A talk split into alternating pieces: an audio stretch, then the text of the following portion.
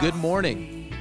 Happy Palm Sunday and welcome to Faith on Hills online Sunday morning service. We gather together every Sunday morning at 10:30 a.m., both online and in person. Now, speaking of in person, next Sunday is Easter Sunday.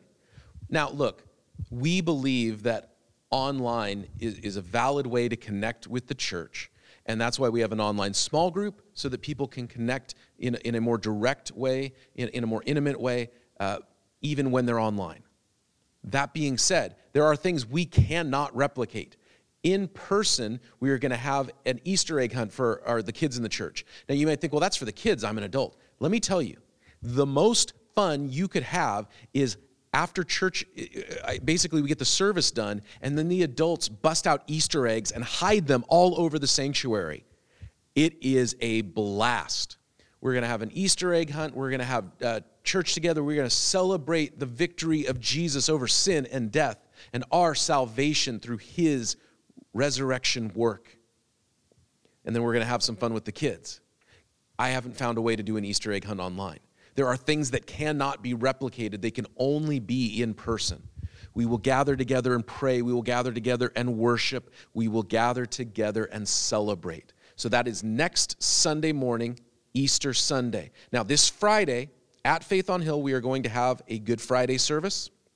You are welcome to come and gather with us at, uh, excuse me, at 7 p.m. this Friday Good Friday service at Faith on Hill. Um, and then throughout this week, as we have done for the last several years, during Holy Week, we will have um, content posted every day. Uh, kind of reminding us of what Jesus has done and what he was up to that day, and just some thoughts and, and, and kind of devotional content uh, extra during Holy Week. So we are excited for Holy Week. It begins today with Palm Sunday, ends next Sunday uh, on Easter, and we will gather together Good Friday at 7 p.m. and then Easter Sunday at 10:30 a.m. with extra content online throughout the week. We are in the Gospel of John this morning. We will be in chapter 12. So if you have a Bible and you don't know where that is, that's all right. There's a table of contents at the beginning. John chapter 12. Well, John chapter 12 in verse 12 says, The next day, the great crowd had come for the festival and had heard that Jesus was on his way to Jerusalem. Now, what, what is that? The next day from what? Well, the night before, in the town of Bethany, which was about two miles away from Jerusalem, Jesus was anointed. Uh, by a woman uh, blessing him, worshiping him. He has just raised Lazarus from the dead. And now, this great crowd that is traveling to Jerusalem for the Passover starting to hear about this that just in the last few days that Jesus this preacher from the Galilee who some think is the Messiah had raised someone from the dead and had been anointed with oil in a public setting. And now he is on his way to Jerusalem. And it says that they took palm branches and they went out to meet him shouting hosanna Blessed is he who comes in the name of the Lord. Blessed is the King of Israel. Of course, the word Hosanna is an expression meaning save, save us, save now. It's an exclamation of praise, which is kind of an interesting thing because it's a request save us. But it's also an exclamation of praise. You have the ability to do this. You can win. And then Blessed is he who comes in the name of the Lord. They were quoting Psalm 118, verses 25 and 26, speaking of the Messiah. They were saying, Save us. We believe you are the one who was prophesied. Blessed is he, the King of Israel. Word had gotten around. Jesus was of the line of David. Jesus, they're saying, Hey, we think he's the Messiah. He shows the power of God. He knows the scriptures more than anyone we've ever seen, and he is of the line of David. We are acknowledging him publicly.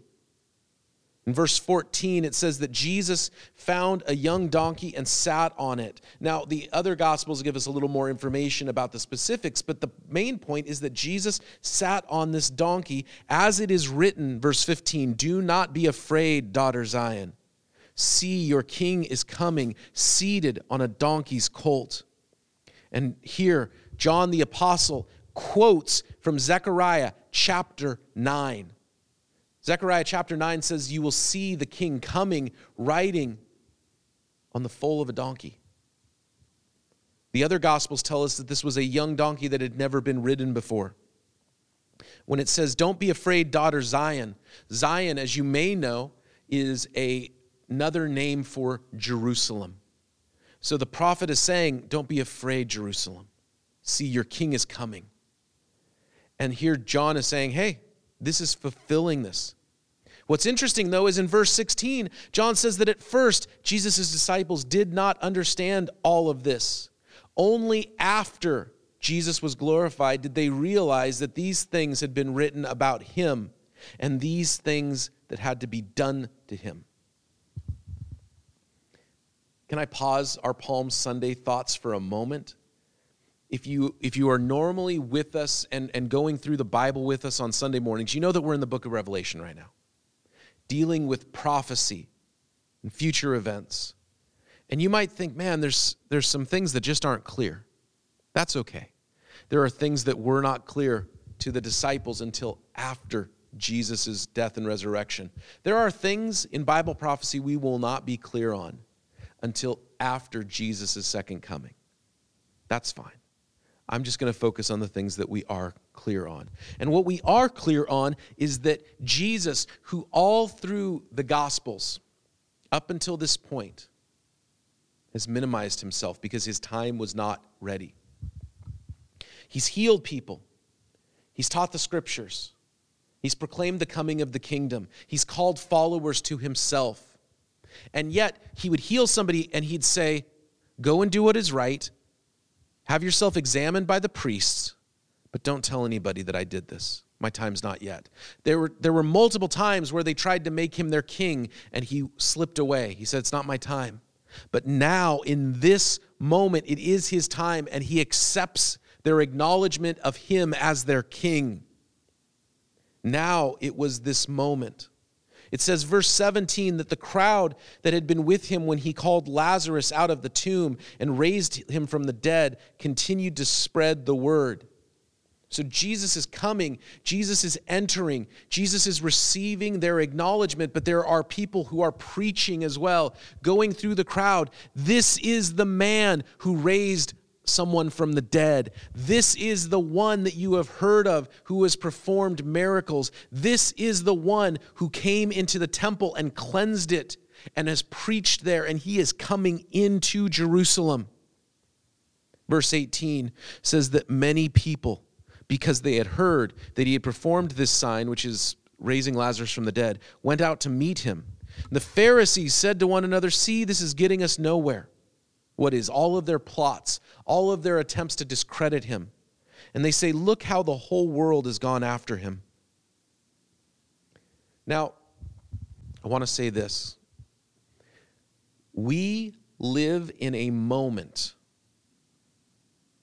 of uncertainty when it comes to Christianity in America.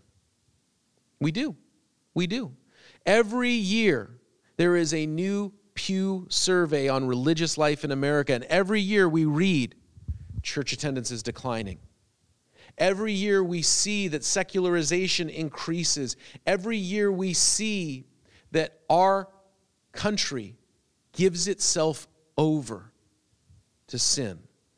Now, somebody might say, Adam, aren't you always the one that says we've always been sinful? That there has never really been a Christian America? That there's always been a people who needed God? Yes.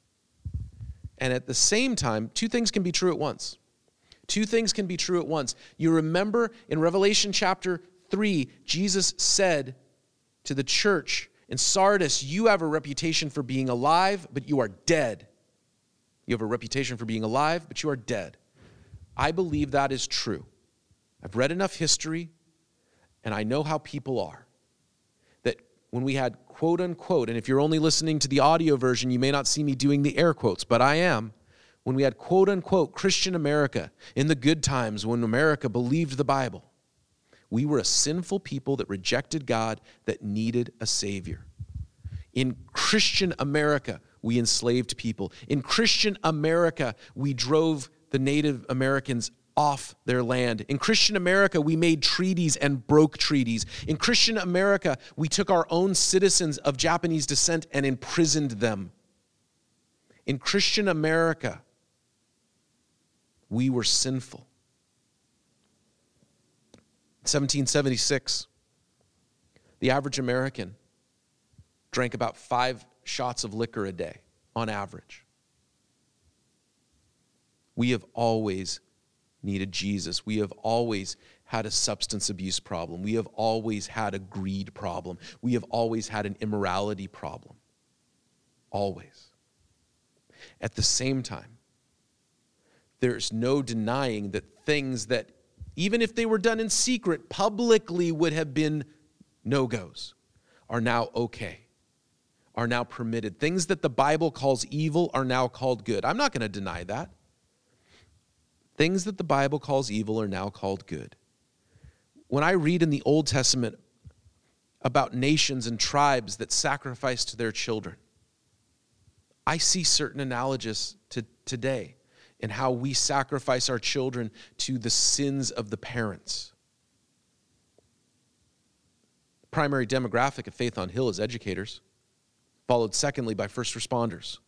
Our church knows about the ways that parents sacrifice their children through neglect, through abuse, through substance abuse, through addiction.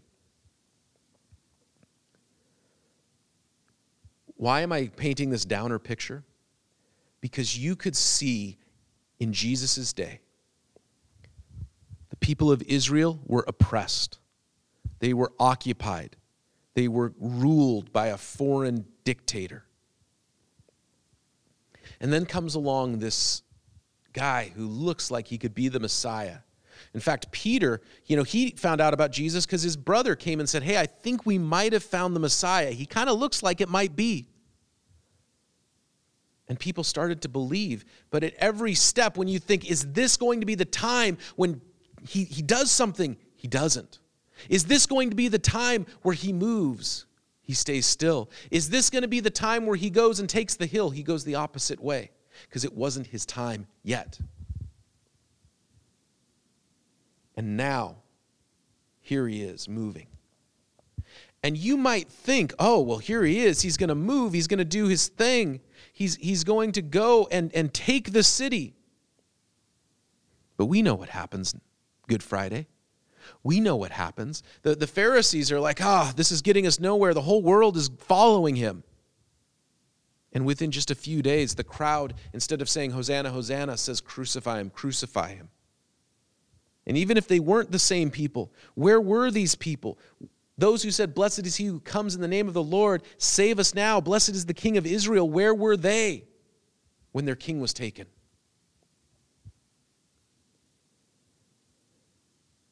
Work that God does is not dependent on how you or I feel. For three years, they have felt a certain amount of disappointment because Jesus hasn't done what they've wanted. And then he finally comes and he does what they want, and they are elated. But in a few days, he will be arrested, publicly tried, and publicly executed. Jesus' victory has nothing to do with how we feel.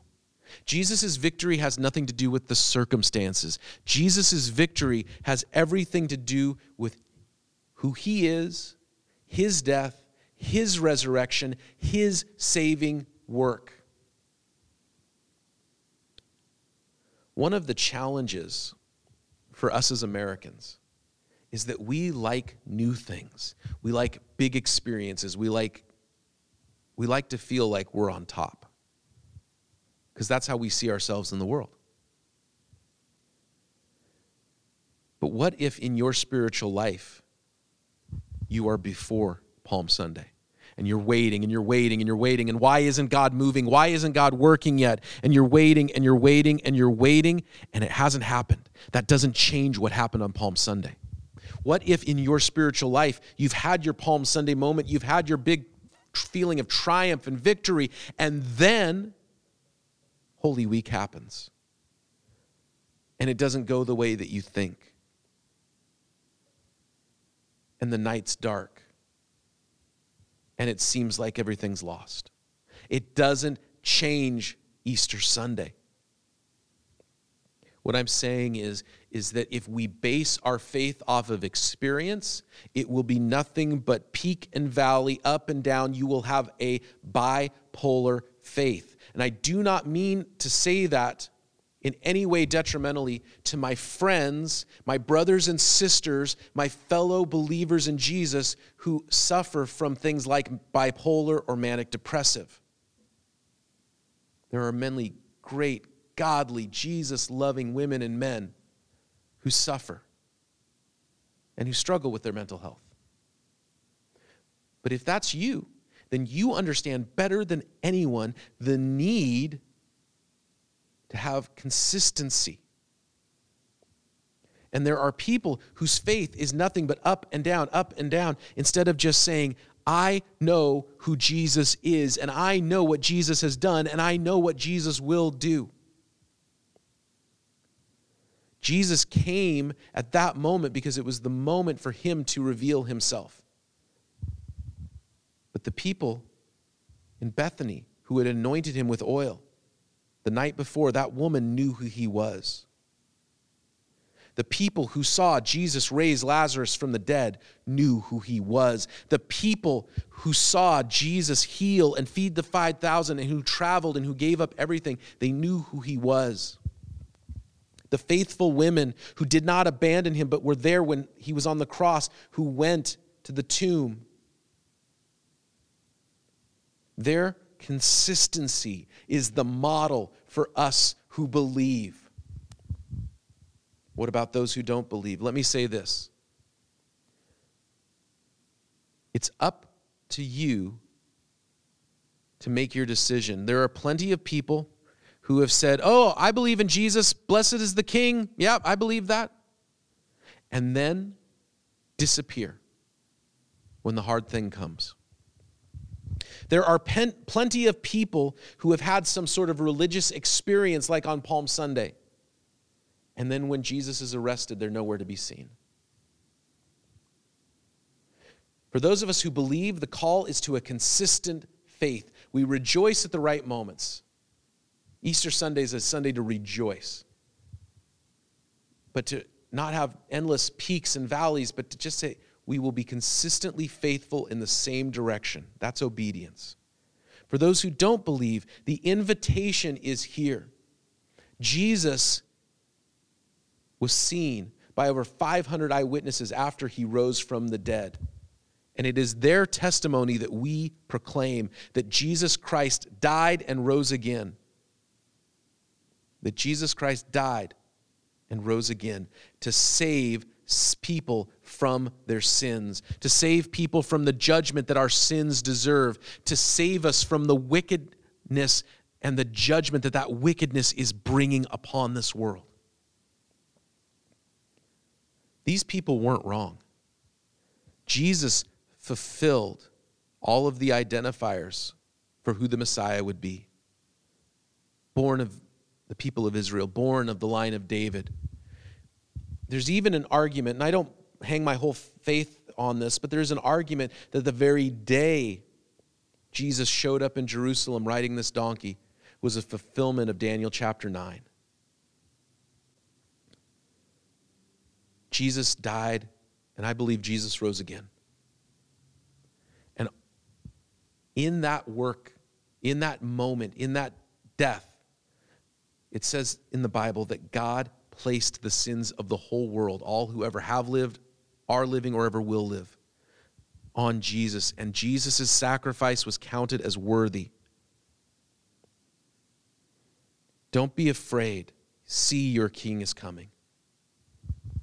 This is the moment to say, I'm not afraid. I see the king and I want to follow him. I see the king and I want his healing. I see the king and I want to be in his kingdom. If you aren't a believer, if you don't know if your sins are forgiven, you say, I know I've got sins, I don't know if they're forgiven.